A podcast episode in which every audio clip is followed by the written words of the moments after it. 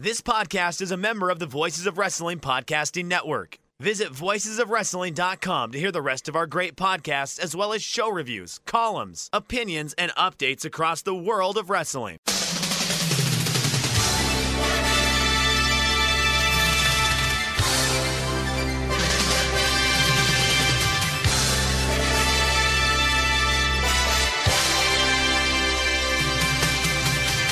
Hello, everybody, and welcome to the Super J Cast. I'm Joel, joined by Damon McDonald's. Uh, Damon, how are you doing? We are good. Joel's just hopping in. He's a professional broadcaster now. He he, he pops right in at the last minute and just says, "Boom, we're we're getting on." no no warm up, no nothing. We're just uh, we're going in, and uh, we got breaking news in front of us. Well, maybe not breaking news, but you know, it's. Well, I don't know. Is it breaking news? You tell me, Joel. Uh, It is breaking news. Like we've literally, uh, within the last three minutes, got the uh, G1 schedule or schedule, as Mm-hmm. uh, others might say. So yeah, we'll be, be uh, discussing that That should be a fun. bit later in the show. yeah, that should be uh, that should be fun. I mean, the lineups, uh, as we found out earlier this week, um, I don't know, left a little uh, left, a little open to be dis- discussed. So um, I'm sure that we'll have some takes on that. And then now with the lineups and uh, the G1, I mean, we're coming into we're getting out of summer. We just had our Labor Day holiday, the unofficial end of summer. So uh, it's a little little weird for us to be talking G1. We should already have crossed that bridge already, but now we will be. We will be in full G1 season, and uh, I don't care what anyone says, Joel. G1 is G1, and uh, I still there is still a uh, there is still a little fire inside of me when someone mentions G1 time. So uh, I'm in. Let's let's see what we got. So uh, start you off with a nice softball of a question uh, right. from Sid. And Sid says, Are you considering to stop watching NJPW? I am. I'm not considering stopping. No. I, I I have my moments, and I had my moments at the weekend watching the the, the Grand Slam shows. But now, actually, like having these G1 lineups in front of me, you know, put all the shit to the side about clap crowds, whatever. It's a fucking grade one climax, and it is impossible. Well, for me personally, not to get excited by that. It's the best wrestling on the planet from an in-ring standpoint, and I know like there's so much exciting stuff happening. Uh, you know, All Out was a tremendous event. I haven't watched it yet, hoping to watch that a bit later, but by all accounts, it sounded incredible. I'm really excited. It's okay to like both things. Yeah. You know, we don't have to pick sides here, Damon. And as we all know, once things get back to normal, these companies going to be working together. So there's so much to be excited about. And, and I, I realize I'm kind of sort of quite bipolar about this. Uh, my mother suffered from bipolar disorder, so, you know, maybe maybe it's in the genes. But uh, uh, we are just, you know, we've got that. And I know we keep saying it, but just on the horizon when travel opens up, and it is going to open up at some point, and we're going to get so much good stuff. It's just going to be like a, a, a An match avalanche. to the, the Yeah. tinderbox. Yeah, it's it's going to blow up. People going surprise debuts in you know people come from the states to Japan, people come from Japan to the states. It's going to be wild. So I'm not ready to throw dirt on the the, the grave of uh, New Japan Pro Wrestling yet. Yeah, no. I mean, this would be uh, this would feel like a much different scenario if um, this were say 2009 or 10 or, or 11, where you just didn't see an end in sight. There absolutely is an end in sight. The, the, it's hard for me to even say to call these New Japan shows because there's so so many handcuffs that are placed, pardon the pun, that are uh, placed on them um, when it comes to putting on shows in Japan. It's really it's, they're they're they're trying their best, It- and that's the best I can say. They're trying their best. Now, are there things that we might not think stick as of right now, just to get us through from this, just across this bridge over troubled waters? Um, yes, of course, and we'll talk about that, and we're not going to ignore that. Nor are we going to say this company has gone, has fallen apart, and it's uh, okay. It, it, I mean, I hate to say it is what it is, but it is what it is. We're we're we're we're, we're playing with the cards that we have- we have been dealt. Um, and no, I, I again, I see the light at the end of the tunnel, and I see that if and when this gets cleared up, you're right, Joel. There's so much good things and possibilities. Now, if they fuck that up, mm, we're gonna have a different we're gonna have a different conversation. So like, we, we've got uh, Wrestle Kingdom 17, uh, January 2023, full Tokyo Dome, sold out. And our main event, uh, we, we're seeing um, Dick Togo choking Bryan Danielson with a garrote wire. Evil punching him in the balls.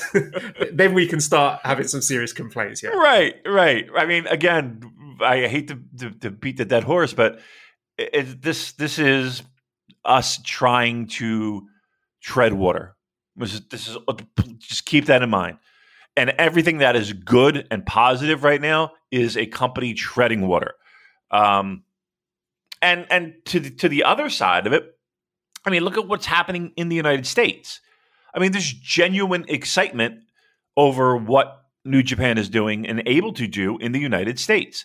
Um, there's, I mean, look, you had uh, Satoshi Kojima uh, come out on a show in front of 18,000 people or 17,000 people or 60, whatever it was, uh, and with a, with a genuine smile on his face. You had people go batshit crazy over uh, uh, Minoru Suzuki walking out uh, in front of that same crowd. It, it's there. I was going to say, like, uh, New Japan are doing a lot of favors for AEW right now, just giving them this sort of steady trickle of people like uh, Kenta and Kojima, Yuji Nagata, uh, Suzuki, Tanahashi, if rumors are to be believed. So they are doing a lot of groundwork there in building that relationship. So you better believe that when things open up, there, you know, there's there's going to be some backs to be scratched. Yeah, I agree. I, I would think. I would think, and and I've said it a trillion times that Tony Khan is a pro wrestling fan. He is a pro wrestling fan before all of this, before ruining English football, before. before uh, I mean he was a tape trader. He was at the ECW arena. He was in Long Beach. New Japan was here as a fan. Look, so um on okay. So being that we're here and we're discussing this, Joe, I am I am I am pumped and thrilled with everything that I've just talked about. Like I'm generally excited about what potential is there.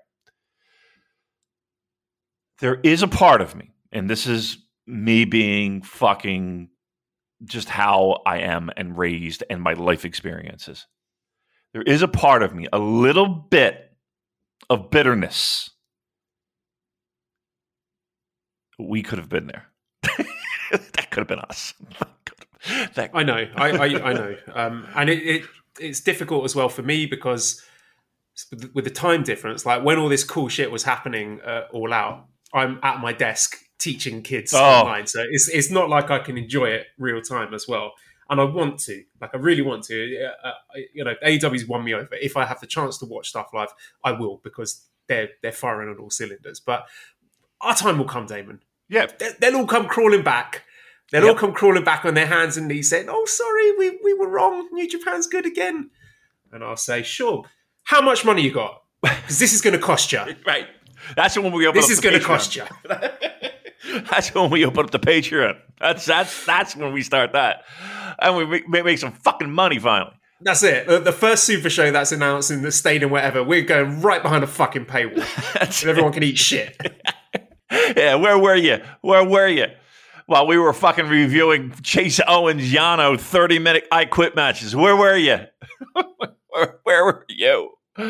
Oh, Lordy Lou. But yes, I am excited.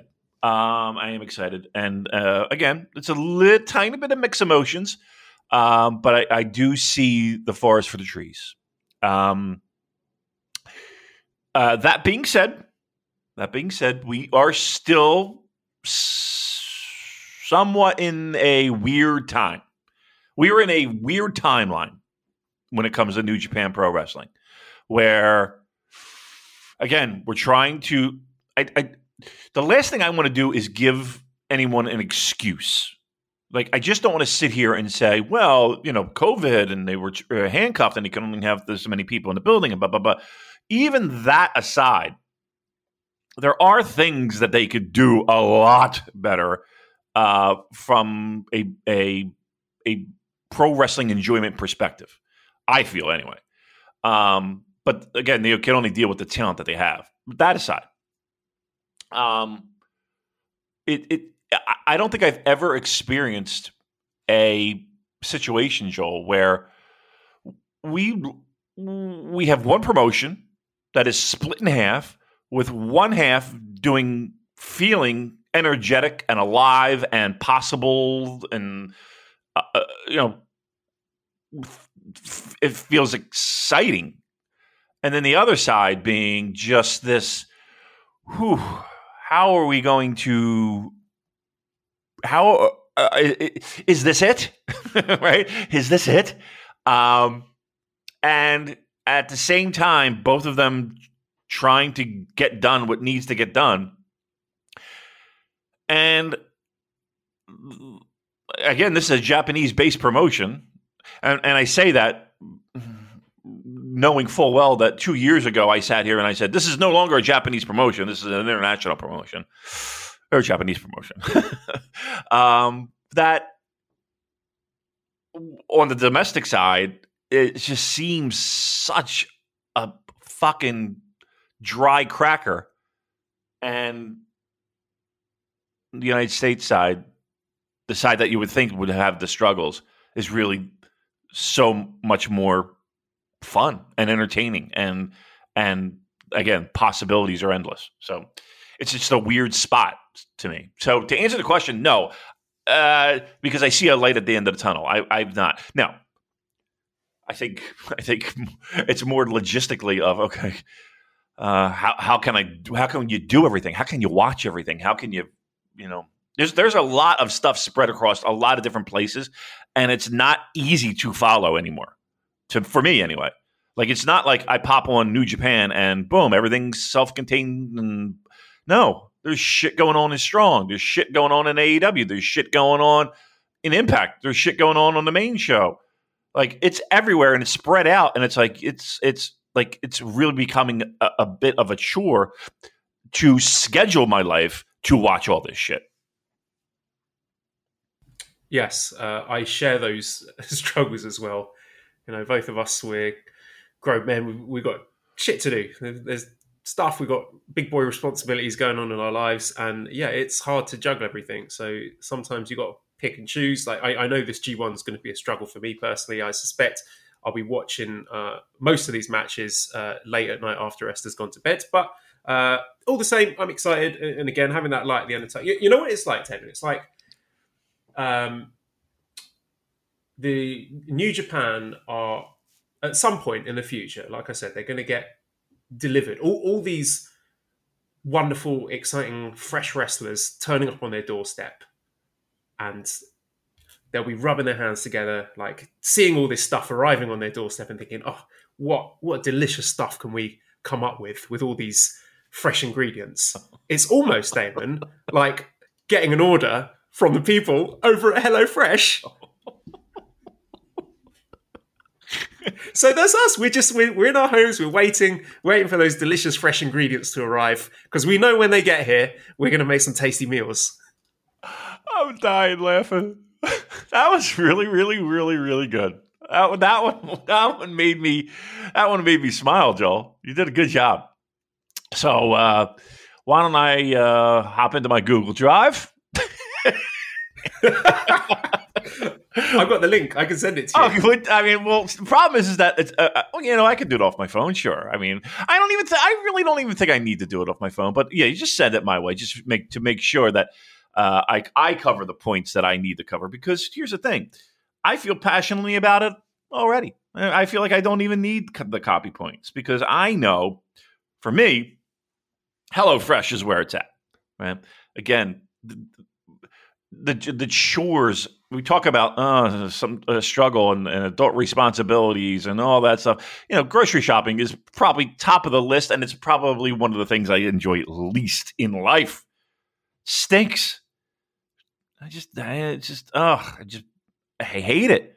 Well, imagine getting fresh, seasonal, uh, diet, uh, dietary uh, concerned—that's a word, recipes delivered straight to your door.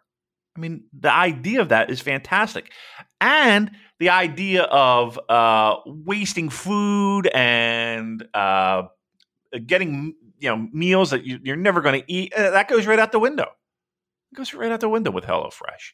Um, and I, and again, there there are plenty of other services out there that do do roughly the same thing. For me, freshness. For me, uh, variety, and for me, uh, ease of use are, are the three factors. And HelloFresh nails every single one of them. Right? That's uh, that's that's that's something to be said uh, in a world where, um, again, everyone's trying to be safe. Everybody's trying to be to save time. Everybody's got responsibilities right to your door. Family friendly meals right to your doors that you prepare, that you choose. Um, fantastic job by HelloFresh. Uh, so here's what we're going to do for you, right? So uh, you know, I, I love the HelloFresh. Joel, if he could have it in his country, he would have it delivered to his doorstep as well. Uh, family friendly menu. It's a big win back to school season. Let's make that a, a point as well. Uh, with easy, delicious recipes for drama free dinners, right? HelloFresh offers a, a what, 50 menu and, uh, and uh, market items? 50 to choose from. Oh, every week from uh, vegetarian meals, calorie smart choices, extra special gourmet options. Fantastic. Uh, there's something for everyone to enjoy with recipes designed and tested by professional chefs, nutritional experts. They're, they, they've they've merged the superpowers of of dinners uh, to ensure deliciousness and simplicity. Fantastic. Uh, and also, HelloFresh is over 30% cheaper than shopping at grocery stores. Look at that stat, huh? With pre portioned ingredients that assure you won't spend money on excess food that winds up where, Joel? Right in the trash. Right? We all know that. I do it all the time. Not with HelloFresh. So here's what we're going to do sign up today sign up today at HelloFresh uh, dot com slash what was the link? I don't have the link here. Where's the link, Joe? It's a it's a VOW fourteen, isn't it? Yes, correct. I know it. See, I told you I didn't need these. It's VOW fourteen. Sign up. Use that code, right? Uh, and you get up to fourteen free meals. That's pretty. That's pretty amazing, right? So VOW fourteen. Use that code VOW fourteen uh, and you can try this and you can see if it's for you. And I, I promise you, it would be. It will be. Again, go to HelloFresh.com slash VOW14. Use the code VOW14 for up to 14 free meals, including free shipping. Get on board now. What are you waiting for? Get on it right now. HelloFresh. And, and, and I'm going to tell you right now, change the way that you look at dinner. Change the way, right? This is this is a no-brainer. Save money. Fresh foods foods delivered to your door that you pick uh, off of the menu items that they have prepared by chefs and nutritionists and uh, to save you money, time, and energy. HelloFresh. Thank you, HelloFresh. We appreciate you hopping on board the Super J Cast. Again, VOW14 is the code, and save yourself some time, money, and energy with HelloFresh. Outstanding stuff. Okay, let's move on to Wrestle Grand Slam in MetLife Dome. So let's start with Saturday show on September 4th in the uh, Saitama MetLife Dome. Attendance 2,095. Um, let's call it what it was, Damon. It looked shit. Like the aesthetics of it with uh, basically a, a Korakuen Hall crowds uh, packed into a stadium. It, it looked terrible. Uh, the, the malaise hit me at that point, just the visuals of it. Um, even Kidani has acknowledged that, you know, something's going wrong here, uh, whether it's the matches going long or, or, whatever. He he talked about a few possible factors at play, but uh, it did not look great, did it? It no. I mean, um, yeah. I mean, there's no there's no sugarcoating it. It did not look good, and uh, not only from a visual standpoint, from, but from an acoustic standpoint. Um, I mean, sounds just reverberating for, for and echoing uh, for what seemed like infinity. Uh, it, it, had like the same acoustic quality of the uh, empty stadium uh, football matches. You know, last season's Premier League when you know you said two teams uh, having a football match in like a completely empty uh, Old Trafford or Emirates Stadium. Right, it really did. Look, it's it's hard to get yourself pumped up for that. It just it's it's almost you you you pop it on and it it is a reminder of what life is for many uh, currently.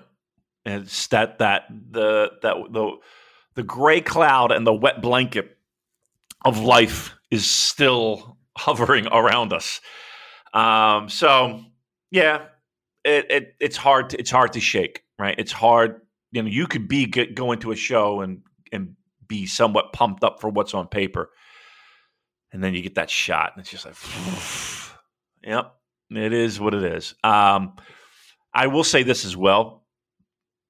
Even with the restrictions and even with the the near empty arena, even the people that were there boy, there were times where it felt like they just didn't even feel like being there. did you did did that come across to you at all? Like the crowd that was even there. Did it? Well, you see like people, you can see every single person that decides to get up and go wandering around or go for a piss or whatever, and it was quite distracting, wasn't it? Yeah, and I just and just their body language, like you could tell when people are just like, okay, here we go, pro wrestling. Um, I don't care if you're wearing a mask, a cardboard box. I don't give a shit like you could see it in their body language, and it just didn't feel like I could, I could see it in their body language that they were like, okay. And I, it, it, it, correct me if I'm wrong, Joe. Wasn't the weather just awful too? Like it just felt yeah, like it's pissing with rain. Apparently, yeah. So it was just like a, a chore, and then I hate to say it, but you add to the fact that oh, New Japan's got to sort out these fucking technical things, man. I know it's impossible to call a wrestling show in a fucking hotel room and then have another person in another room and nobody's there lot. And it's just oh i'm so sick of delays. I just oh i just there, if there's anything that i that i i never want to have again is delayed broadcasts. It's the worst. Um well god bless kevin kelly for flying over to japan for the g1 so i know have to worry about that I know, I know, I, I, and and for him to sacrifice himself in a sense to from his family, and I mean, he's you know, he's he's, I mean, he does it every year for G one, but I think this one's even a little bit more of a struggle, and even a little bit more of a. am uh, sure there was some extra hugs. Let's put it this way: before he got on that fucking flight, and you know, he got in the car and got to the airport. You know, it's a, it's a little bit different than most normal. Okay, I'll see you in a month kind of things. There's a little bit more going on in the world.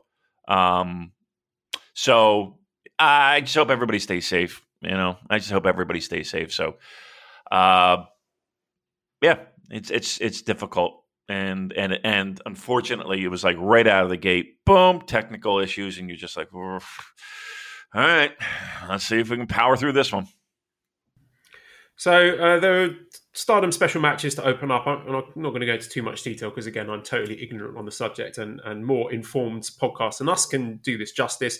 But I really like the matches. I thought they're very good. I would check out Stardom if I had the time. Maybe I will. Uh, I was particularly impressed by Saya Kamitani. I thought she was great. Uh, William said, Did the hyper energy and colors of the Stardom matches make all the following NJPW matches seem less exciting? That wasn't the case for me, but you could definitely tell that the, the Stardom wrestlers were rising to the occasion and, and making the most of it. And the, the, well, both matches I thought were very good. The, the night two one I thought was slightly better, but uh, both of them they they definitely grabbed the ball by the horns and, and, made the most of this opportunity. And, and hopefully they've converted some new fans to the product. Yeah, I'm kind of glad that that, that that got ironed out too, because why not? Why not have them on?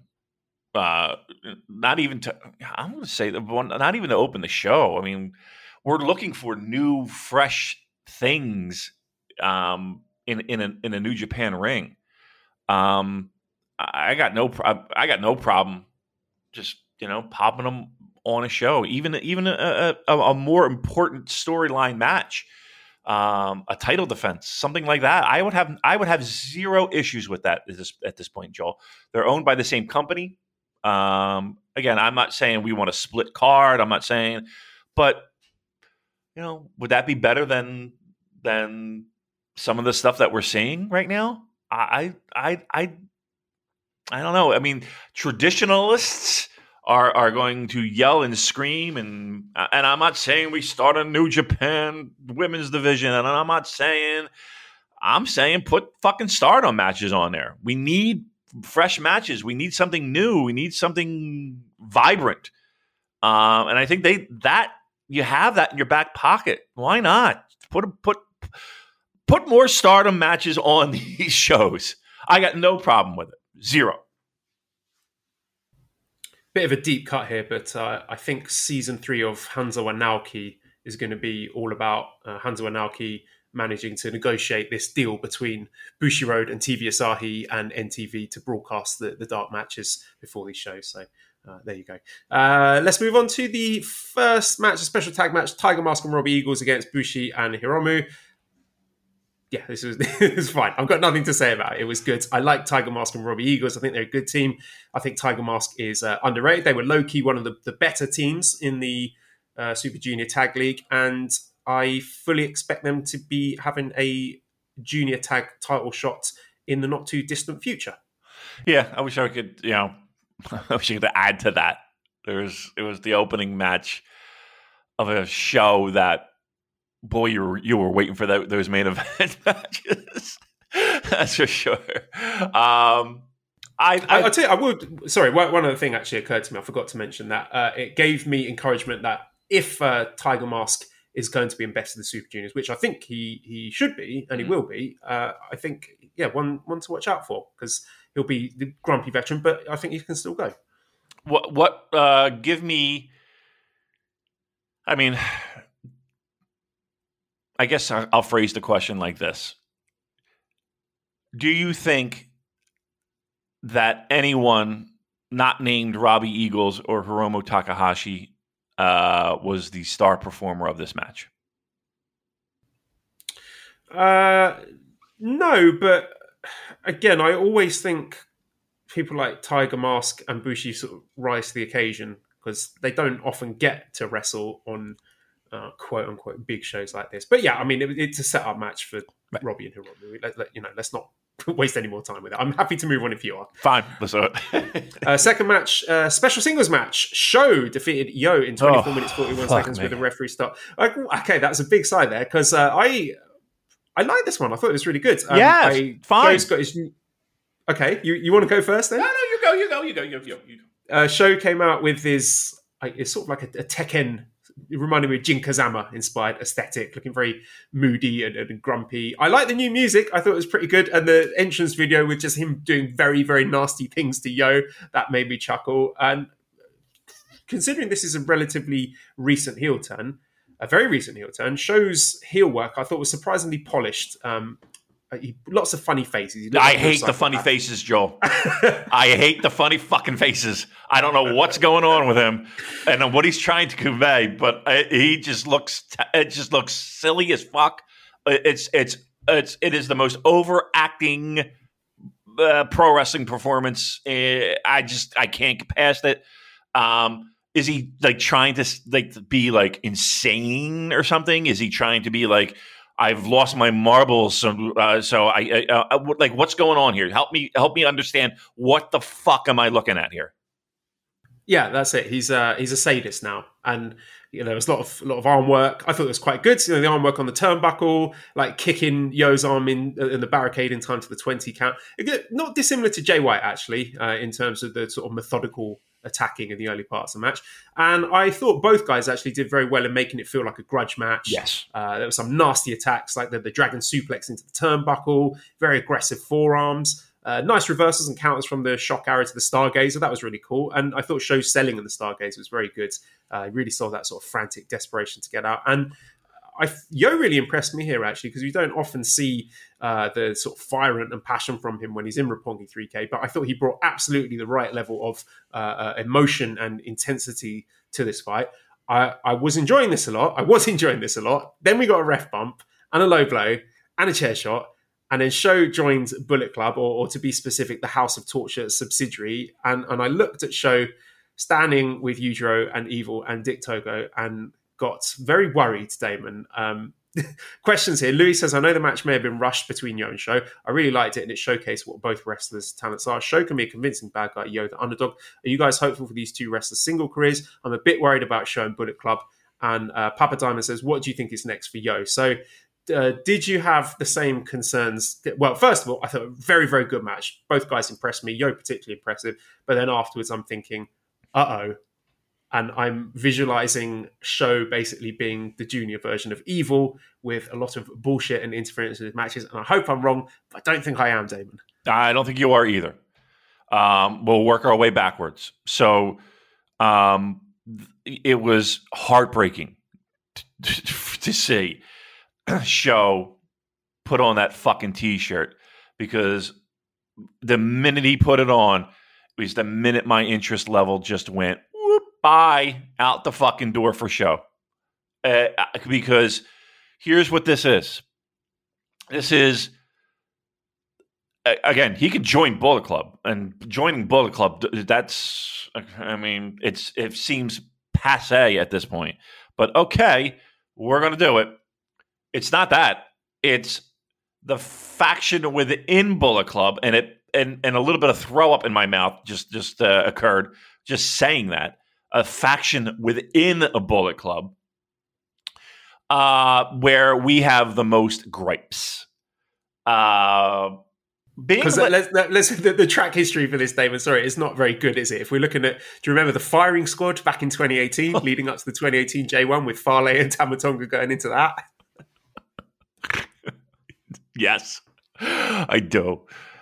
Uh, we uh, there is a look there is a lot of speculation out there, and I think we can touch on this. Can we? Can we touch on this, Joe? We can touch on this, right? Yeah. I okay. mean, we don't want to steal the, the thunder from no, no, uh, no. Voices of Wrestling, but their their reports uh, from their sources within the company suggest that um, just to give a condensed version, Dick Togo is a voice in the room uh, when booking is concerned, and he is pushing heavily for um, all this interference based wrestling, and it was actually well, we'll, we'll come on to it, I guess, for the main event for the the, the Sunday show, but he wanted Evil to win the title again.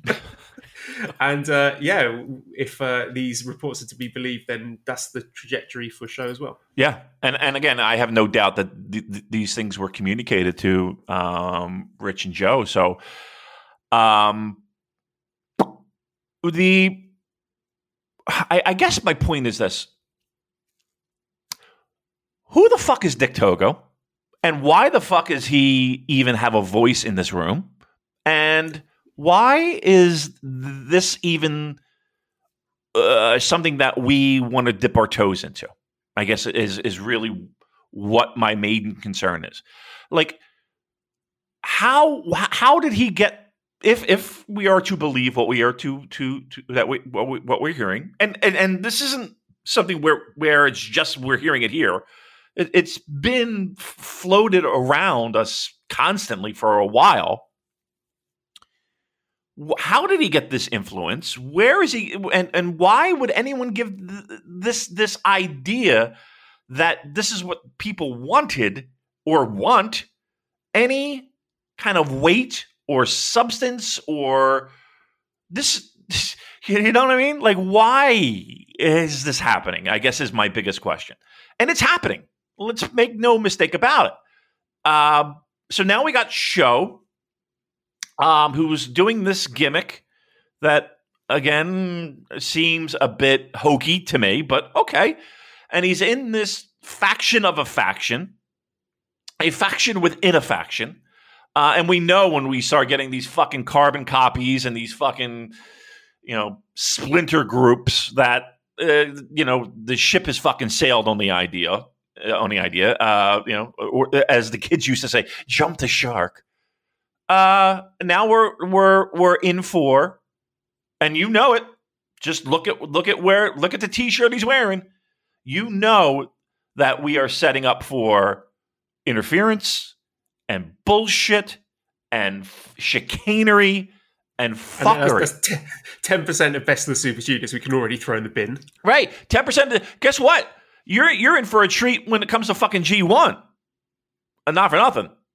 Uh, that that one block, uh, Joe. We're gonna have what was the number that was thrown? Six or seven Bullet Club matches. Bullet Club versus Bullet Club matches yeah. in G1. Well, I suppose my prediction would be that this House of Torture sort of breaks away from Bullet Club. So I think we might see the genesis of that during the G1, right. where I I think the bullshit will probably be self-contained to the evil matches and probably Yujiro as well. And then we have the Bullet Club people, so Tama Tonga, Tangaloa, Chase Owens, Kenta still wrestling as heels, but not doing all of that interference shit. Right. So that that will be my prediction, and then that breaks off into a finally torture uh, Bullet Club for you because we all love uh, Bullet Club Civil Wars. They they turn out so well last. they they are the they, I mean, how many times have we jump started a a Bullet Club Civil War just to have it fucking fizzle fizzle out? Um, yeah, that's I mean that's that's what this is leading to, right? This is so we're we have the splinter group. Uh, that's where the the hopefully the bullshit will be housed, and Bullet Club versus Bullet Club, and and then and then this leads to your Jay White babyface turn, right? I mean, is that what we're looking for, right? Yeah, that, uh, yeah, that's what I'd be thinking. We finally get that Jay versus Evil match, but you know, this is like the thing that there's always interference bullshit in New Japan in one of the factions. Uh, this is an extremely geeky reference, but in Dark Souls 3, there's this boss called Deacons of the Deep, where there's this big group of like evil priests, and then an evil, like a, a glowing ball of light, sort of float, flies from one priest to another priest, and you've sort of got to chase it around, attacking whichever priest has got the, the glowing ball of light on him. So that ball of light is the interference and cheating and bullshit, and it sort of jumps from faction to faction. Like when I started watching in 2017, it was Suzuki Gun, and then it jumped over to the the firing squad guys, and now it's jumped over to the House of Torture guys. So it's it's always there, but it's kind of jumping from faction to faction. So it's always uh, there, Joel. It it's always there, Joel, but it is never needed. And it's never yeah, something. I'd be happy for it not to be there. Right. It is so unnecessary. We're not idiots. Like we, I, that's that's the thing. It's like the. I hate to bring this up again, but the reason why we all love the New Japan is is is is the the the idea of these athletes competing over titles and and and I don't care what you do in a ring if you're not compelling it doesn't matter. Like and and you're not compelling by this idea of you need to be a dirty, filthy heel and then finally get your get your you know what's coming to you. Like that is just such a. Have you considered, Damon, that maybe you're not supposed to like these guys? You're supposed to boo them. They're the heels. I understand that, but there aren't there more complex ways and and and should I say less simplified ways of making that happen? Um, I I, I don't know. I find it hard to believe that that's what people want in their pro wrestling to boo. you know what I mean? Like there can always be yeah in, in an, an, environment where no one's allowed to boo, which makes it even the more even more baffling. Where uh, for your favorite wrestler who you love, uh, you can react by lightly applauding them, but if there's someone you fucking hate and you want to see them destroyed, light applause. Right. And and here's the thing: no one hates pro wrestlers.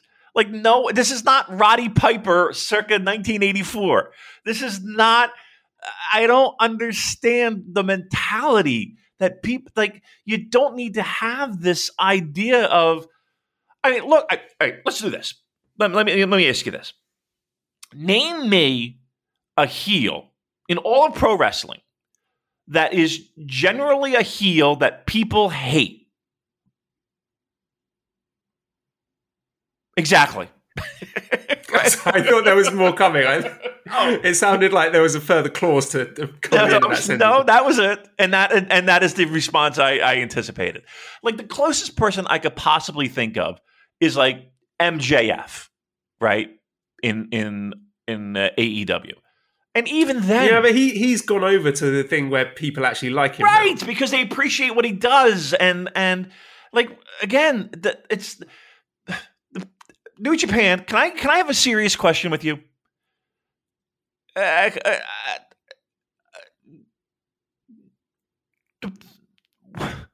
I, I can't believe I have to explain this. Like, people don't actually hate your wrestlers, and they don't go there to say, "Boy, I hope Evil gets his gets his due." No one does that. No one does that. And the thing that made you successful was the acknowledgement of that. They wanted to see guys fight for championships. And I put fight in there. Okay, I, get it. It's pro. But you get my point, right? This is what the, the, the, the, the, the crux of it was. And at, at the uh, and let's have some of the greatest pro wrestling in ring action, uh, dramatic pro wrestling that you possibly could have on planet Earth. That's what that's what brought you all these eyeballs that came to your product. It was compelling, but it was simple. It was complex, yet it was really at its core the simplest idea possible. And when you when you water it down with this idea that we're cheering and booing based off of like like the again no one is going and buying a ticket and saying boy i want i want chase owens to finally get his his due. No one is doing that. We're not even we're not even suspending our disbelief just, it's not happening. That's not why we go. Yet here we are with just I the worst case scenario for Sho, just to wrap up the Sho part. The worst case scenario for Sho that I could possibly give you, Joel, of when we get these questions, what do you think is going to happen the Sho? What do you think is going to happen here? Happened.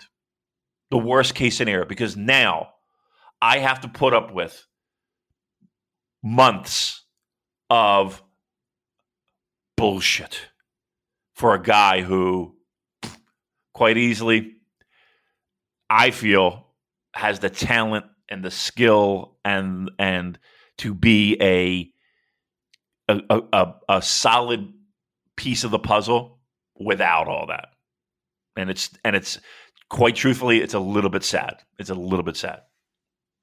Yeah, I mean, we're t- flogging a dead horse at this point. I don't think there's anyone listening who's like, no, I disagree. I like the shit. So, Right. Uh, Booze Leprechaun says, uh, assuming House of Torture will be spun off as its own stable, is this in direct response to half of United Empire either unwilling or unable to get into Japan? And that is my question. Um, yeah, yeah. I mean, I think a I think a lot of what we see is because of that, right? I think a lot of that is is you know, and and I'll go so far as to say we don't know what's going to happen three weeks from now, where because trust me, in the past two years, we've seen nothing but change your plans, change your plans, change your plans, just because of the the fucking cards that have been dealt. So, uh, to answer the question, I think so. Uh, I would I would believe that to be true, and and if you think that was fun, who knows who knows what's around the corner when it comes to Japanese based New Japan Pro Wrestling. Now, to wash the taste of that out of your mouth, Damon, let's talk about the third match, which was the provisional KOPW no DQ I Quit match. Toru Yano defeating the uh, the champion Chase Owens in 28 minutes and three seconds. Toru Yano becomes a new KOPW 20, 21 holder. All right, look, 28 minutes is insane. I don't care if you got time to fill. Throw in another undercard tag match. Like, give us some dads and young lions tag in on the undercard. I don't care. Uh, but yeah, that is. I didn't need half an hour of this. Um, I like Yano going back to his most violent players aesthetic. That was fun. I pop for that. I, I like it when wrestlers can sort of selectively dip back into their lore, their history to enhance a match uh, where where appropriate. And I will credit both guys for not putting on a, a dopey comedy match, which I, I, predicted last week. I thought that would happen. So I was right. You were wrong. So there's that. I, I, thought the build up and the spot on the card called for a more serious match, which they delivered. Uh, it absolutely did not need half an hour. Uh, it reminded me of like WWF hardcore title matches from the Attitude Era, and, and, not in a good way. But if you're into plunder and you like Yano and or Chase, I could see why you would like this. Um, I know it actually went down uh, well with some people. Um, I, one of my friends, Sipsy, very casual fan, he, he liked it. Apparently, people on Reddit liked it as well. So uh, take that for what it's worth. I thought both guys worked hard. If they condensed this into a, a 12 minute match rather than 28 minute one, then I'd have liked it even more. I did enjoy the finish with Yano looking absolutely unhinged, trying to gouge out Chase Owens' eye with scissors, just like Magnum TA versus Tully yeah, Blanchard. Damon, right? That was that was mentioned. I I did. Uh, yes, yes, yes. Um, here's the problem, and I, I'm not going to spend too much time on it because I think everybody knows what what I thought of this. Uh, but if you don't, I'll give you the brief rundown. One, again, I think Yano and, and Chase Owens um, worked very hard, and they they busted their ass for 28 minutes. I mean, that's that's saying something, um, and I think uh, that deserves a round of applause. Absolutely. Um, just but just for uh, context, um, the the problem that I had was again it's Yano and it's Chase Owens who were were are are in now in this this blood feud over I don't even know what, but okay. Um 28 minutes, right? Now, if we were to look at some of the greatest I quit matches of all time, these were with guys who uh, main events, you know, these were guys who were probably the top stars of their era um, in a blood feud. And um, it was a cap off to a violent feud already and we needed to, to to put an end to this. And I need you guys to go out there and have a great, violent stop to this feud so that we can move on to bigger and better things. Uh, and you referenced Magnum TA, Tully Blanchard, right? Starcade, one of one of the one of the one of those at the time. Again, uh, uh, amazing matches, and everybody needed to to find it and watch it and learn from it and all that. Uh, Magnum Tully, again, uh, blood feud for for for weeks and weeks and weeks. Fourteen minutes, forty three seconds. Uh, again, another classic. I quit match feud uh, of the summer in 1989. Flair versus Funk. Ric Flair versus Terry Funk. Uh, they, and this is the, the final match of this feud that, that was going on all summer. 18 minutes. 33 seconds. Uh, hey, you want to go somewhere else, Joel? You want to go to uh, WWE? Uh, some classic, some Attitude Era, huh? The Rock. Maybe you've heard of Dwayne Johnson, The Rock, against Mankind. Uh, famous uh, for those chair shots we talked about the other week, right? 21 minutes. And then we have that that 21 minutes was that for the WWF title? I believe so. I believe I believe right. so. At Royal Rumble. At Royal Rumble. Yeah. Okay, so one of the biggest shows in the year. Yeah. The biggest title in the company when it was arguably at its hottest. In the main event, uh, well, tw- 21 minutes. 21 minutes. No, 21. Uh, and then we have guys who, again, were were it's it's very difficult to do in in pro wrestling. To I think it's even harder to do uh, in pro wrestling is to take guys that are established mid carders, uh, and and you know kind of in the pecking order, maybe a little bit lower than most of those stars. Again, Magnum Tully, boy, they carried Jim Crockett Promotions. They were red hot. Flair Funk, top pro, uh, top. In the hobby, it's not easy being a fan of ripping packs or repacks. We hype ourselves up thinking ah, maybe I can pull a Ken Griffey Jr. rookie card but with zero transparency on available cards and hit rates, it's all just a shot in the dark. Until now. Introducing slab packs from Arena Club arenaClub.com, the only repack that provides real value, a complete view of all possible cards, and clear hit rates for each one. Now, when I buy slab packs at Arena Club, it finally feels like I know what I'm getting. I was able to open an Arena Club slab pack, and and I'll be honest, it was a lot better than what you normally do. Say you go to a card show and there's a random innocuous brown bag of cards, and yeah, you can open it and look, it's going to be junk. You're you you know what I mean? Like you know what you're probably going to get in those. Maybe you find that fun. And sometimes I do. Sometimes I like just opening up cards and saying, "Ah, hey, look at some random cards, whatever." But if you're really in this game to to find value and find particular cards, it sucks to have to buy these mystery packs, and it ends up being you know almost nothing, you know, nothing of value. Not with Arena Club. You can display again of all available cards, hit rates, grading, so you know that when you're opening up the slab pack, you are going to get something valuable. You are getting something good.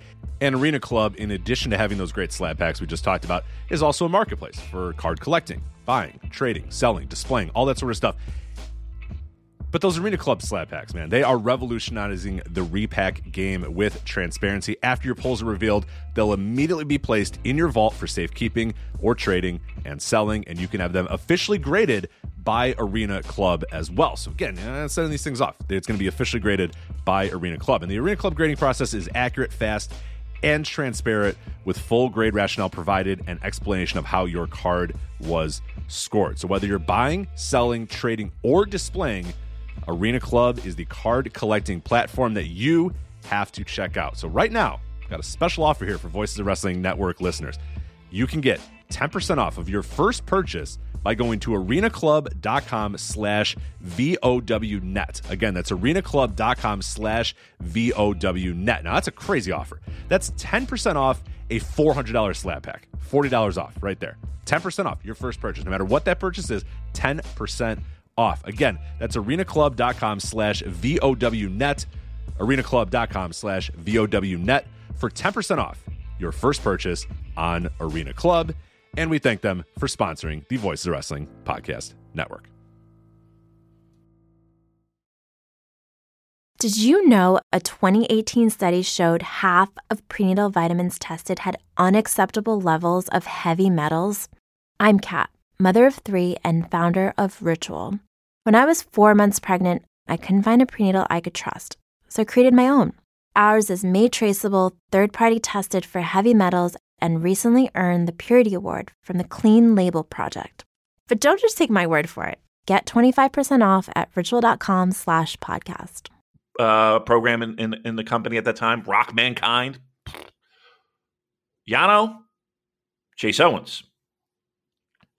28 minutes in front of 2,000 people. Wow. Wow. I think it's like the, the, match length inherently is not a good or a bad thing, but just a bit of common fucking sense. Right. Come on. That's what I'm saying. I here's the thing.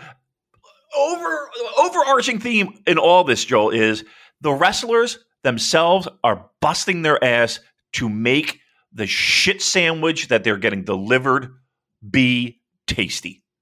They, yeah, I, am sure it's not Chase and Yano saying we want 28 minutes to tell our story. This is the book is going out to them and saying, right, you got half an hour to fill, and I bet they're looking at each other like, what, what the, fuck? fuck? right, exactly. Thank you. That's this is exactly the point we're making.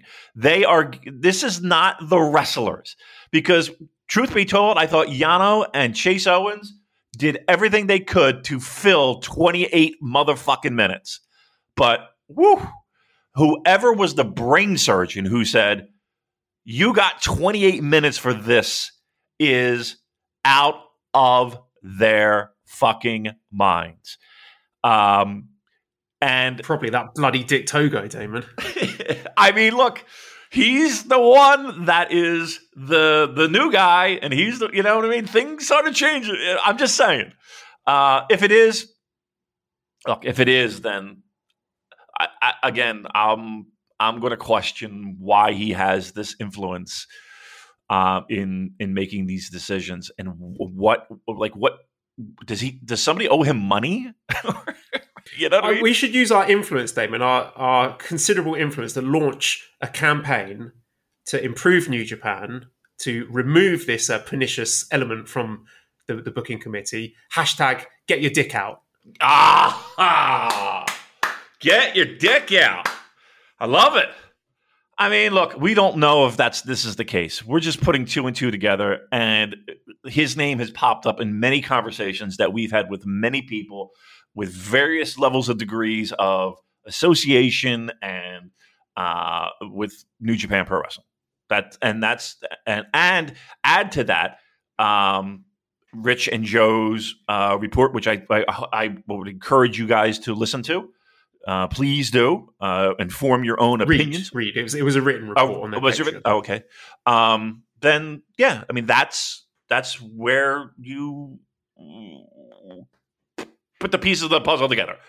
Um, all I know is that for 28 minutes we got the pleasures of Yano and Chase Owens, uh, which again in any other timeline would seem absolutely preposterous.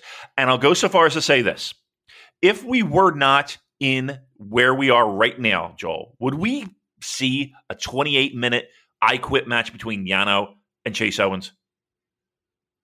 No, absolutely Exactly. not. This is just because they've got this fixation that there's got to be five uh, or, or six main card matches, and but the the show still has to be a certain length of time, and then it's it's all sort of trickles through where a lot of matches, and this has been a, a systematic problem throughout New Japan since the the pandemic that a lot of matches are going longer than they should and are suffering as a result. But uh, thankfully, we've got G1 around the corner where uh, that won't be a problem anymore. Uh, And question leading into that, actually, Multiverse A says in an interview on Tama's Island, Hikuleo mentioned that Yano was very intimidating during his training in the dojo. After seeing his vicious side on Saturday, do they continue down this path where Yano can be seen as intimidating, or do we go back to the jovial prankster? I think it would be quite cool, actually, if, this sort of MVP style Yano sticks around for the G1. Do you think that's likely, or do you think he's going back to Ha Ha Yano? Uh, my my initial reaction is, is this is kind of like Battle Liger, you know, where you know he'll put on the, and I, I put this in the, in the quotes, you know, the serious, you know, non uh, horned mask to show that okay, we're ready to kick some fucking ass. And I think that's what we saw here. Um, I wouldn't have a problem either way. I mean, Yano, yeah, I mean, I'm fucking talking about Yano for, for a half an hour. Uh, I, I, he could do anything he wants to do. I don't care. Just keep it under 28 fucking minutes. That's all I ask. Fair enough. I don't care if he Uh, comes out nude. I don't care. Just keep it under 28 minutes. More good news after this match, where they announced we're going to get three nights of Wrestle Kingdom Oh. this year. Uh, so January 4th and 5th at the Tokyo Dome and January 8th at Yokohama Arena. Daryl says three nights of Wrestle Kingdom. Who the fuck asked for that? David says three night Wrestle Kingdom. How do you think they deal with a heavyweight title across them? Champ versus G1 winner, then against Ospreay seems likely, but will they have a third night title match too?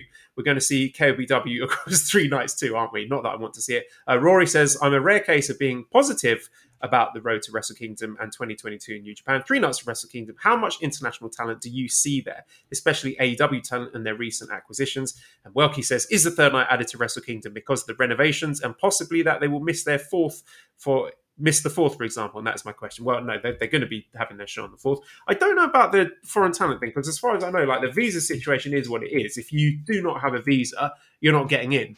Could that may have changed by then? I was wondering initially if this might be sort of a nod towards uh, the foreign foreigners who didn't want to miss Christmas, but it doesn't quite line up. In order to do the two week quarantine to make it out by the eighth, they'd still end up having to leave uh, on Christmas or, or before Christmas. So um, I don't know what the status is for New Year Dash. I I don't know, but I don't need three nights of Wrestle Kingdom, Damon. I don't think anyone does. Uh, yeah, I mean, if it does feel like that they are putting their chips on having people return by that point, right? Doesn't I mean they, they three nights like it makes me somewhat sad because if things are if things remain exactly the same, Joel, three nights really dilutes and and and waters down these the meaning of meaning of these shows, and it really look January fourth is a, a an exciting time for everyone involved in this promotion. and everyone that follows this promotion. Three nights seems absolutely ludicrous unless things change. And I feel like that they're putting their chips in all in, pardon the pun, to make this happen. I don't know. I don't. I don't know what the quarantine rules are going to be come January, Joel. I don't know what the state of COVID is going to be in Japan at, during that time. I don't think that they do, but they're going for it, and they're and they and they stuck their neck out for three nights. And here's the thing: it's January fourth, right? January fifth, and then January eighth. Is it? That's. I mean, that's. I don't. I don't. I. I. I don't know what they're thinking, man. I don't know what the fuck they're thinking, but I'm just hoping the cavalry is coming because can you imagine three nights? What with, with exactly what they have right now, like like without bringing people in? Can you imagine what the fuck they're going to do? No, and you can't make me. I just like I I know I had a conversation with you offline, and it was more toward G one, and and I had mentioned, and again maybe we should. Uh, uh, I I I was I, I'll just put it out there. I was like, do they have to run G one this year? Like it just feels like it's just not the same, right? And man, if the idea was to run two nights of Wrestle Kingdom, I think everyone, I don't think that there is anyone on planet Earth that is a New Japan Pro Wrestling fan would be like saddened or disappointed, or they would be like, yeah, it makes fucking perfect sense for one night of Wrestle Kingdom. And I know it's the 50th anniversary, and I know they want it to be special, but guess what? You you know what this reminds me of? This reminds me of those idiots who have those um, uh, those uh, baby reveal parties and then light the whole fucking state on fire, setting off their fireworks. you know what I mean? like, like, yeah, like we're in a, the middle of a drought where there's like we can't have any kind of sparks or any type of flame. If we do, nope, I'm going to go out and shoot off my fireworks to reveal the gender of my child. Yay, everyone! Uh, oh, the whole town's on fire now. Like this is what this is. Like we're going to they they just have their fucking thumbs in their ears. La la la la la. We're now doing three. fuck? They have to th- they have to truly believe that that that the cavalry is coming. And they have to, right? Because there, there's no fucking way possible that anyone is going to be excited for three nights with the cards they are currently holding. Yeah, they are sifting through the putrefying guts of the golden goose. It's just lying in a mouldering pile of offal at the moment. Okay, uh, the fourth match is a special singles match. Jeff Cobb defeated Kazuchika Okada 27 minutes 41 with the Tour of the Islands.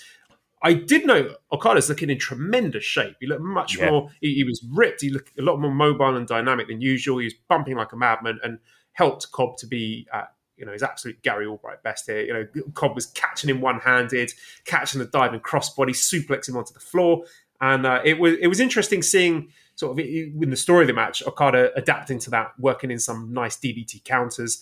And then the close on the match, working around the story where the Cobb could hit Tour of the Islands, and then he gets, you know, the, the big avalanche run off the top rope, and uh, another one to seal the deal. Uh, some really impressive strength and agility from both men. Huge win for Jeff Cobb here. Well deserved, very good match. And I'm wondering, is this uh, going to be a launching pad for Jeff Cobb to possibly win his G1 block? We'll come on to that later. But uh, all in all, very good match here. Jeff Cobb has been the highlight of pandemic based New Japan in Japan. Like he's like of, due a reward, isn't he? I'm telling you, man. Like he he feels like he has for a guy who's been in the business, you know, quite a few years now. It feels like he is like leaps and bounds over what he once was. Um, and you know, it's it, uh, once again it's, it's hard to to have those middle of the road guys and turn them into stars, and it helps if the the person himself can can make that work and has the ability to make that work. I feel like Jeff Cobb has absolutely done it. I think I think that New Japan has hit a home run with Jeff Cobb. Um, absolutely, and he looked great here. I thought this match was really good. I really enjoyed it, um, and I thought the finish was perfect. Um, and yeah, I think I think we are in for a a, a big run with Cobb in G one. Yes. Our main event was the IWGP US Heavyweight Championship match. Hiroshi Tanahashi uh, in a successful first defense against the challenger Kota Ibushi. 17 minutes 47 seconds via high fly. Yes. Thank you. Oh, what do you got? What's this? Corn soup. Corn soup. Oh, Mally's just brought me some Ah. corn soup. Delicious. I make it. Homemade. Uh, yeah, so 17 minutes, 47 seconds. This surprised a lot of people, but I thought it was a good length. And, and it's also worth keeping in mind that the previous singles match between these guys in the 2019 G1 was only 15 minutes. So there is precedence for them having shorter matches. Uh, it was very uh, emotional seeing you know, Ibushi sort of tearing up in the ring to start with. So I don't know, maybe that aspirational pneumonia thing was a lot more serious than we thought. I mean, it sounded pretty bad as it was, but you could see it meant a lot to him to be in uh, in in the ring again in a big match like this. Dakota And Ibushi just of- walking walking the room. Is he there right now? yeah, Wow, can- very emotional. I tell you, something funny happened yesterday, Damon. I, after work, I met Mally and Esther in a department store because they were getting new shoes for Esther, and she always looks excited. She's very excited when I come home and like, "Daddy," and runs up to me. So we we're in this department store. I sort of crept up, to her, and she turned around and saw me. "Daddy!" ran towards me, and then when she was about one foot away from me, she did a sharp 90 degree turn and just ran off in the direction adjacent to me and went to like grab some toys off the shelf, which uh, I, I laughed at a lot. It was it was like Lio Rush wrestling. Uh, but yeah, anyway, back to this match. Uh, this was um, it was yeah, it, it kind of reversed the story that they were telling uh, previously, where it had been you know Ibushi finally eclipsing Tanahashi and, and pulling away from him, but now. Opposite story, obviously, which made sense given the the injury, the, the illness for Ibushi. It was short, it was intense, it was emotional.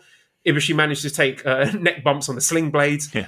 The counters were great. I, I could really buy this story, you know, Ibushi knowing that his cardio shot because of his illness. So he's rushing, trying to use his big finishers before he's softened up Tanahashi enough. So Tana, as the more experienced, the more prepared wrestler, he's in better condition. He was able to punish Ibushi for his recklessness. So I enjoyed this one a lot. I did too, and and I thought it was a perfectly paced, booked time, everything. Um, uh, once again, you got two guys that are just world class pro wrestlers doing what they do best. Um, in some, in, in I don't want to say a limited fashion, but they were able to trim the fat, condense it, uh, and and make it even that much more enjoyable. Now, again, I've heard, you know, the reason why the undercard did go so well was because they didn't want those guys to go, you know, thirty minutes, forty minutes, just you know, for for you know, they were just concerned for that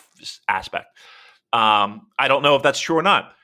I will say this though, from a you know pro wrestling fans perspective, it makes perfect sense. And I think New Japan was spot on in the sense that okay, here's a guy that everyone knew had a lot of struggles when it came to pneumonia and um, uh, the, the the the illness that that he had.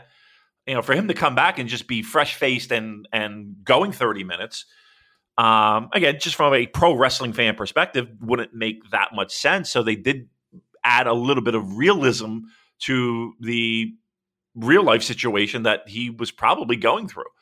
Um, and you could you could see that it, you know he wore it. He wore those emotions uh, uh, in the ring. So I thought this was really good. I, I I really thought this was smart, and I thought it was delivered well. Um, and it was ref- it was almost like a, a cleansing of the palate. Of okay, that was that's where we should be. That those these are the marks we should be hitting um, when it comes to the times. And again, I don't want to I don't want people to think that just because a match goes long means that it's uh, another long match. A match can go f- as long as it fucking needs to go. Um, it's just when it becomes a cliche, I guess, that you have to go a certain length, and then when you have situations where it just preposterous to go the length of time that it does. I thought this was perfect. Um, I, again, I, I, like to throw out flakes just to give people um, an idea of what I thought of a match and what I like, like how my enjoyment of it. And I was in the fours. Um, I was in the low fours with this, um, which I think is perfectly fine and perfectly acceptable, given exactly what we were up against. Right, moving on to day two then, which had an attendance of 2,780. Uh, opening match, well, the first match was Great-O-Khan and Jeff Cobb, or Khan on the Cobb, as we like to call them, defeating Ishii and Okada 12 minutes for 45 seconds. Great-O-Khan getting the pinfall. Excuse me, I'm burping up my uh, but uh, beating Ishii, uh, pinning Ishii after the Eliminator. I really love this Khan on the Cobb team. They are, I don't know if individually the, the, guys are too good to be involved in a tag title match at Wrestle Kingdom, but they are too good not to be in the mix with World Tag League. Like I would just love to see these guys just destroy everyone in that tournament. Uh, really great closing sequence here with O-Khan and Ishii, and I, I think that's a big pinfall for O-Khan, and I'm looking for him to make waves in this uh, G1 climax. I, I, would not be shocked if he is still in the mix when we're getting down to the, the final few nights. Yeah, I wouldn't be surprised either. Um, he needed a win. He was one of those guys that we kept saying kind of need, needed a win. Um, and for him to pick up the pinfall was was I thought was pretty huge. Yeah, I like the tag team too, man. Uh, and it and again, if if if we're spec if our speculation is spot on, uh, it might be a little bit before we see uh, a lot from that tag team. Maybe on the undercards, right? Maybe um, you know how they set up the G ones for the next um, the next night. Um, I don't know if they're going to do that a lot though. They, they didn't do that a lot last year, did they? They we just we I mean it was it's a different scenario, mind you, but we just went right into tournament matches. It felt like it felt like G one was an easier watch last year, right? Am I am I out of my mind when I say that? It was six match cards, wasn't it? So yeah. they had a young lion opener. They rotated between Tsuji, Uemura, and Kidd, and then straight into our block matches. Mm, um, yeah. So this time there will be one undercard, well, one non G1 match, I think. So I'm just looking at a few of them here involving uh, some young lions, some juniors. Okay. So yeah, we're still looking at six six match cards here. Okay, that makes it a little bit more. I, I liked it last year when they did that, so um, I'm I'm on board with that. Okay, uh, all right, so that's that uh, second match. I know we're we're, we're kind of pressed for time, so we might yeah. blow through um, a little. The second match was the uh, IWGP Junior Heavyweight Tag Team Championship match with Suzuki Gun, uh, Kanemaru Desperado defeating the champions ELP and Ishimori. Despi pinned Phantasmo after 28 minutes 28 seconds with a pinche loco. And yeah, I like this. This is good. I always enjoy uh, the the junior tag title matches. I like both of these teams. Um, Surprised by the result, I really thought ELP and Ishimori would take the junior titles over to the USA. They could have had a lot of interesting defenses there, but I guess New Japan wanted them as a, a quote unquote attraction in Japan. You know, they've lined up a future challenge for the Flying Tigers, so fair enough. Um, this one sort of verged on sort of cartoonish towards the ends with all the shenanigans with a loaded boot and the whiskey bottle. I thought it was quite fun. I liked it, but I, I can see how if you're into your serious wrestling, this might have crossed the line for some people. Yeah. Next match. okay. Uh, third match was the IWGP Heavyweight Tag Team Championship three way match with Dangerous Tekkers, Zack and Taichi beating Sanada and Naito, and Yoshihashi and Goto. Taichi got the pin over Yoshihashi after 26 minutes 43 seconds, following the Black Mephisto. I like this one a lot. This is this is my kind of match, maybe my favorite match of the weekend because I'm a, big fan of the Tornado Tag Style Mayhem of the six man matches. I think New Japan do them really well. This built on the previous matches with all of these teams really nicely. Uh, closing sequence I thought was particularly great. Really showcased the superior synergy of Dangerous Tekkers and Taichi's Hakuho elbow might be my favorite move in wrestling. We absolutely clobbered Goto with that. It was it was outstanding. So yeah. the way this played on previous finishes uh, between these teams with you know the blind tags and Zack and Taichi rescuing each other from various finishes, and then finishing off Yoshihashi with a Black Mephisto, I found really satisfying. I thought it was a very good match. Yeah, I liked it a lot. Um, again, I, I, I'm trying to see like look look for tea leaves in a lot of these finishes, and again because we are rolling into G1 season. Um, Taichi getting in the win, I think, is another little feather in this cap. Um, again, I don't know how deep they're going to go. Um, you know, either one, Zack or Taichi, but it just helps solidify stuff. Um, I was I was even actually while, while, watching the match, I was like, Yoshihashi's getting the fucking win here, just to kind of you know, because he's gonna you know he's gonna need as much energy as he, as he can get going into G one. Um, I think they made the right move with with who got the pin. Um, and again, I don't know if it's going to be something that that is going to impact G1 in any way, shape, or form. But um, I, again, I did like the fact that it was him and it wasn't. I think any. Eh, let's put it this way: uh, there's nobody in that fucking match that wouldn't have benefited from getting the pinfall. Even if Goto got the fucking pinfall, you'd be like, "All right, that makes sense. He's got to. You know, we got to warm up Hirooki Goto, who, again, always can use a little bit of a boost um, when it comes to G1 season. Um, just you know, just to remind people of, oh yeah, okay, this guy can go. So yeah, I like that. I like the match. I thought it was well constructed. They they can be somewhat of a clusterfuck, um, but I thought they they paced it well and they managed it well. So yeah, was, I thought it was really good. Yep. A fourth match, IWGP Junior Heavyweight Championship match. The champion Robbie Eagles with a successful first defense against the challenger Hiromu Takahashi. I think, like as I said last week, I think the right man won here. I think it makes total sense for a, a rusty Hiromu to be soundly beaten by the reigning champ, who's at, at the top of his game right now in, in top form. I thought this match was great. We had lots of really thrilling moments, like the the cannonball through the ropes onto the guardrail, and like the, the speed and fluidity of the exchanges was top tier. I thought Hiromu's selling was really good too particularly the closing moments where he really drew out the the agony and, and, suspense of whether he would get out of the Ron Miller special. So uh, this is a, a, huge feather in Robbie's cap, well deserved in my opinion. I think the the junior title is on the best man in the division. Um, El Desperado came out to challenge, uh, notably with his handle iced up, selling the the punch with the loaded boot from earlier. And the Flying Tiger is going to challenge for the junior titles, uh, the tag titles, as I mentioned. Uh, William says, Why was Robbie Eagles wearing new gear in United Empire colours if he wasn't joining? I think that was just Australia colours. I don't think that was United Empire colours. But what did you think of the match? Love it. Thought it was fantastic. I was I was a little shocked by the finish. Um, I don't think that there were there were a ton of people that were thinking, you know, I mean, maybe there maybe I was just out of the loop, but I, I didn't think Robbie Eagles was walking out with the title. Um, I just don't.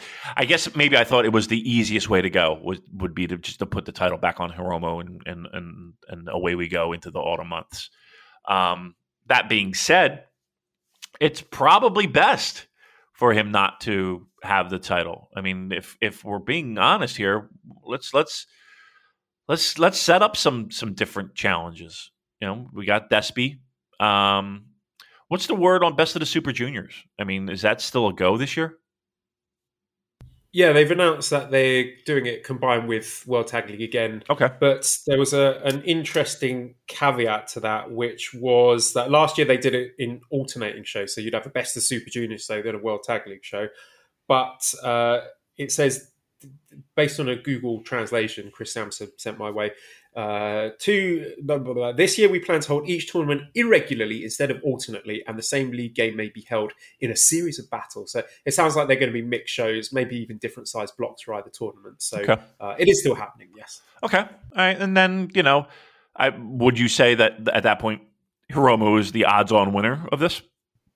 Probably. I wonder if um, we might see a title change prior to this. I mean, we've got power struggle beforehand because I'm just there's no reason why Robbie Eagle shouldn't be defending it at Wrestle Kingdom. More than capable of doing it. Yeah. But I, again, I'm just thinking of Despy Hiromu as the match. So possibly Despy wins the title from Robbie at Power Struggle. Hiromu wins Best of the Super Juniors, and then we can do Despy Hiromu uh, for the title at Wrestle Kingdom. I got three fucking nights at Wrestle Kingdom. Why not? All right.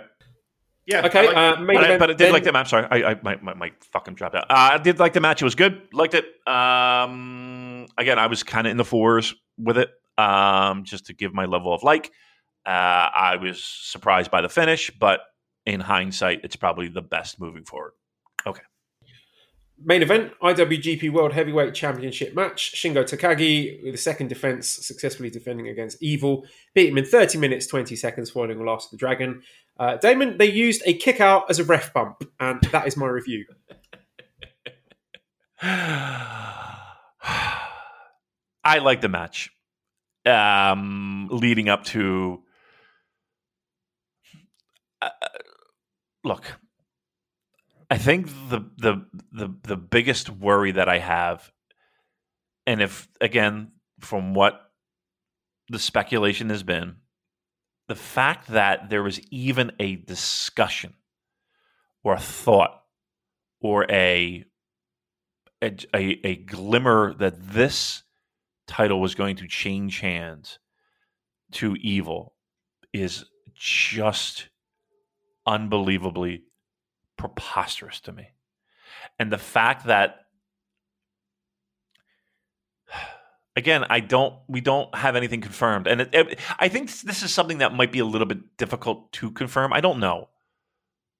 But if the Dick Togo has this much stroke that it, it was even a thought of quite possibly the worst decision of New Japan in the past three years? Can you think of a worse decision? Uh, I mean, aside from like some of the hirings that they might have, have gone through and through and done, um, can you think of a worse fucking decision in the past three years?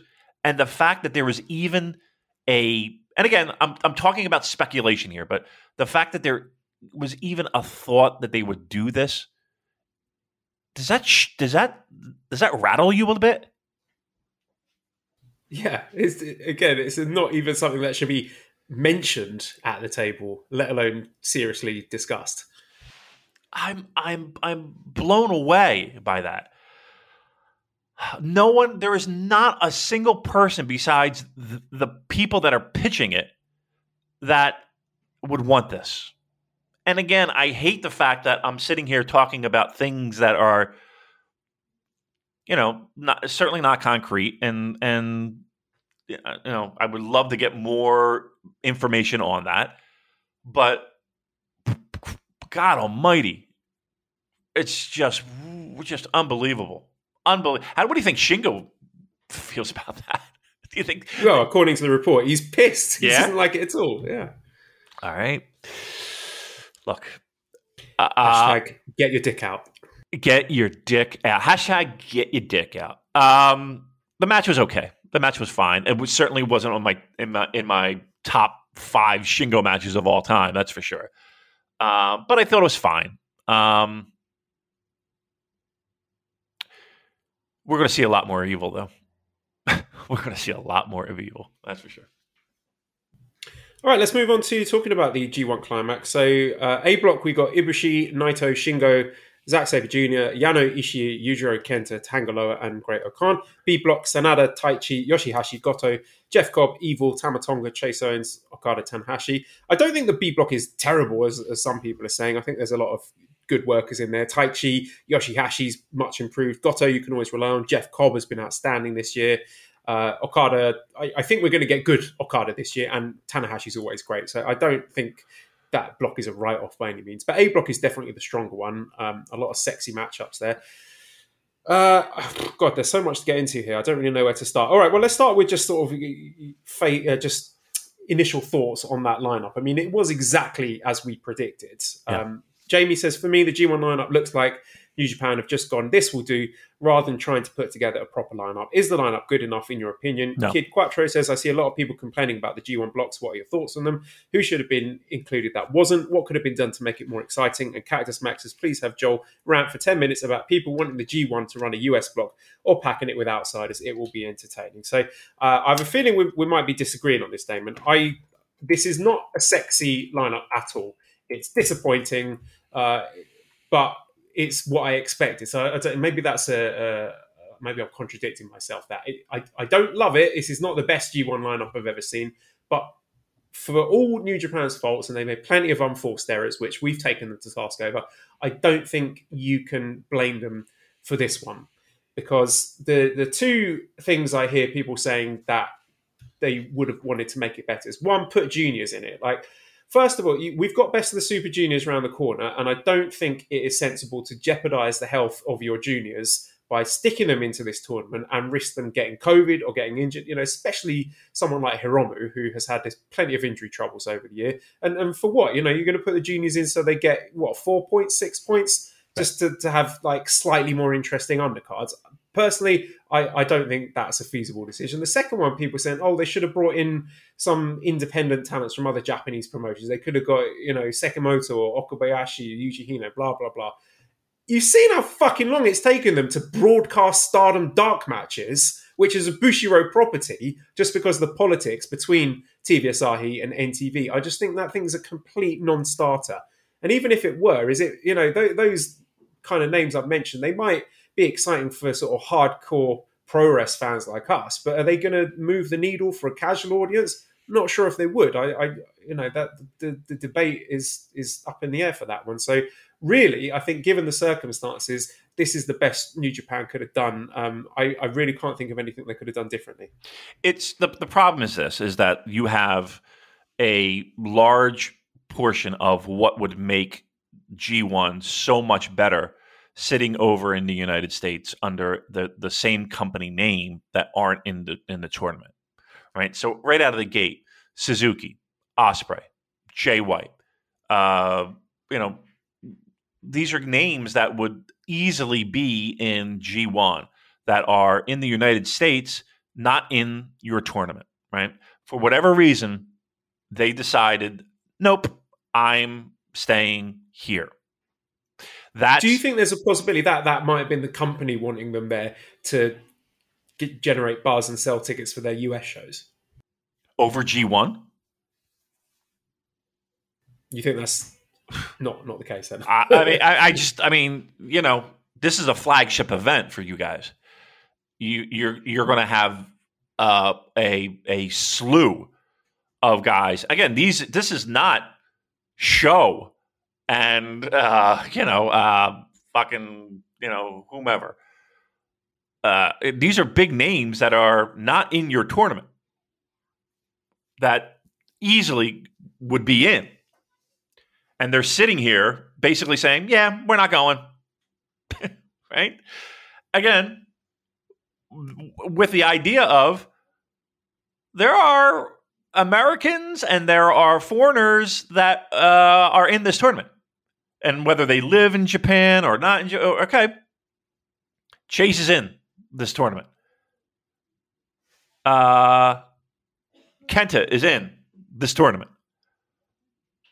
Tama Tonga is in this tournament.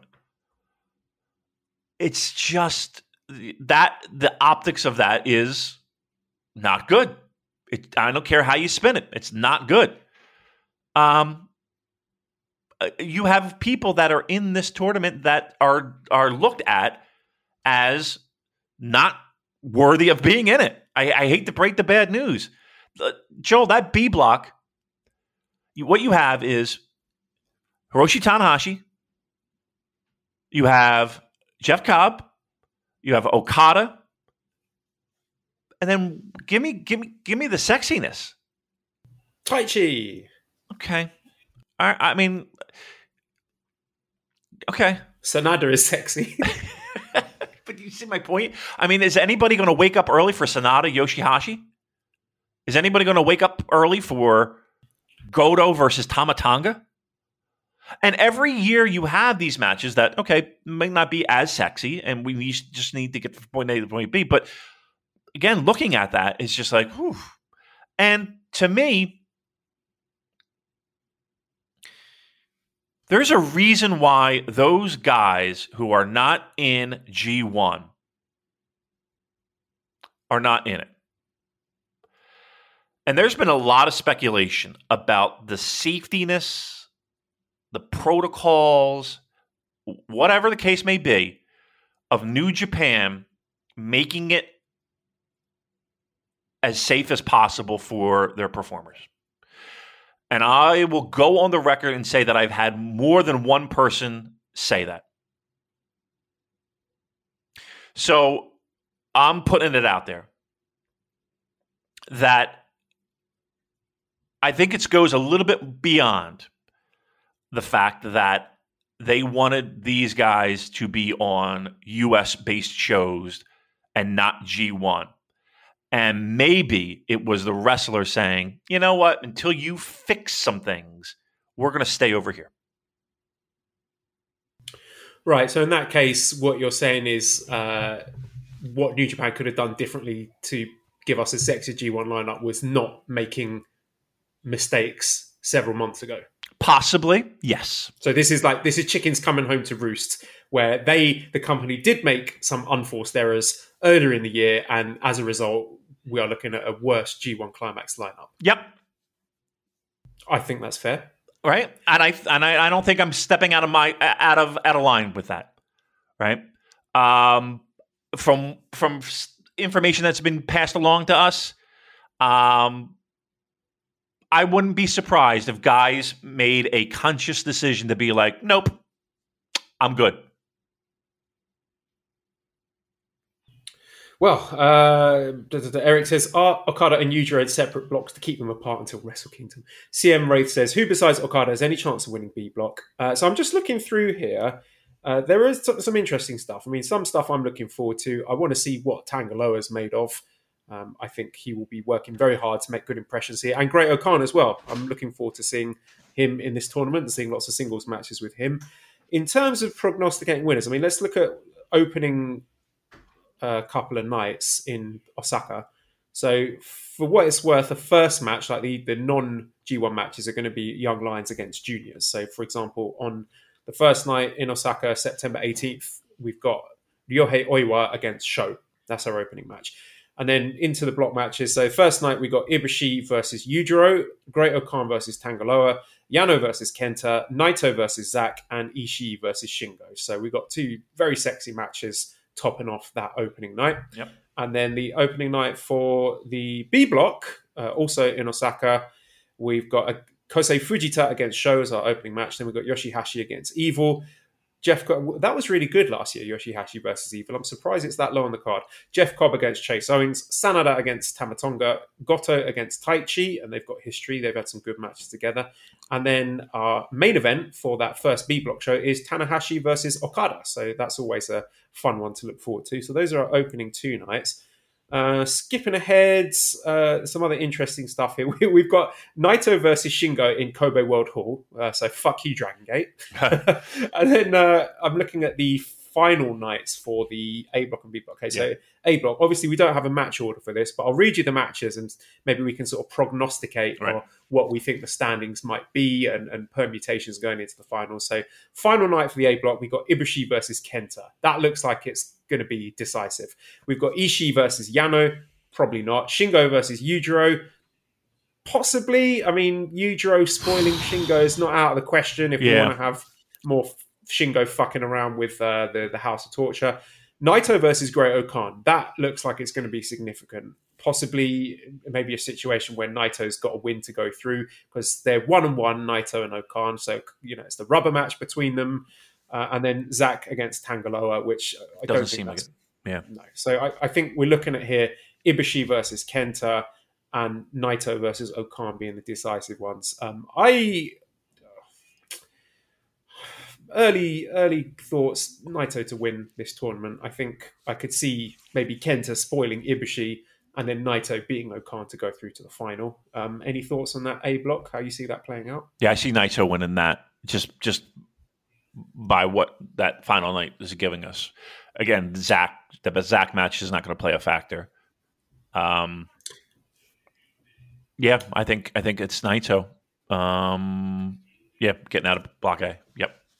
Or possibly my prediction from last year, which was a Kenta Okada final. That that's going to be my my uh, second choice here. So I could see maybe Kenta going through, but uh, what's Ibushi doing that last night? Ibushi gets Kenta. Wow. And then Kenta, you think Kenta Naito finals block A?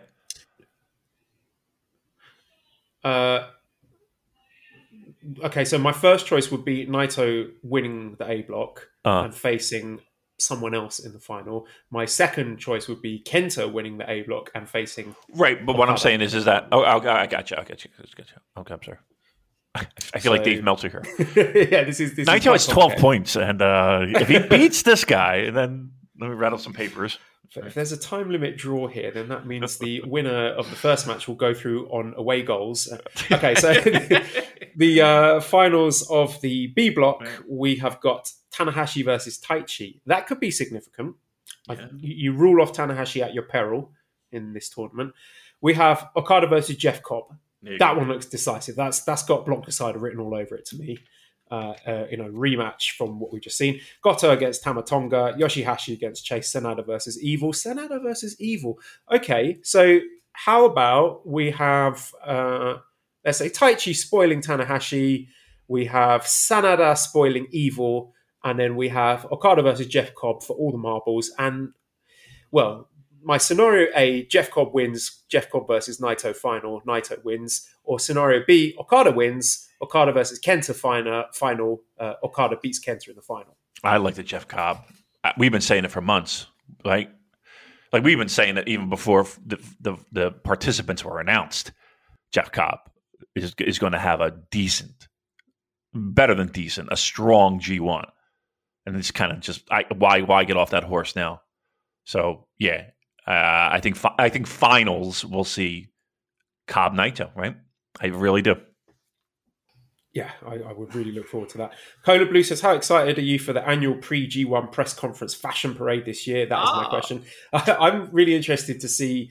Uh, well, one, what does a smartly dressed Chase Owens look like?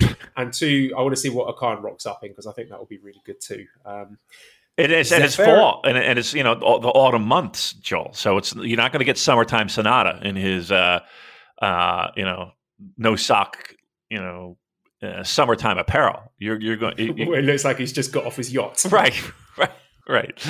Um, yeah, we're, we're, it's, it's going to be a different look. I I, I, I predict a lo- couple scarves. I, I think we'll see some scarves. That'd be nice, nice.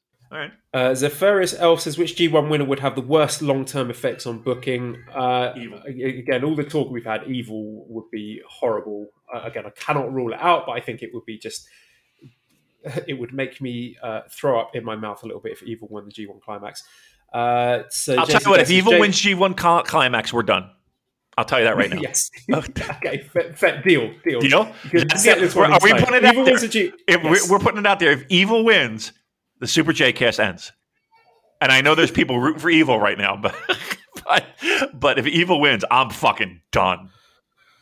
Oh, okay. Uh, I, there's a lot of good questions here. I'm going to save some of them for next week. I want to talk about strong. I want to talk about Josh Alexander versus Daniel Garcia. That was good. I fucking love that match. I thought it was absolutely tremendous.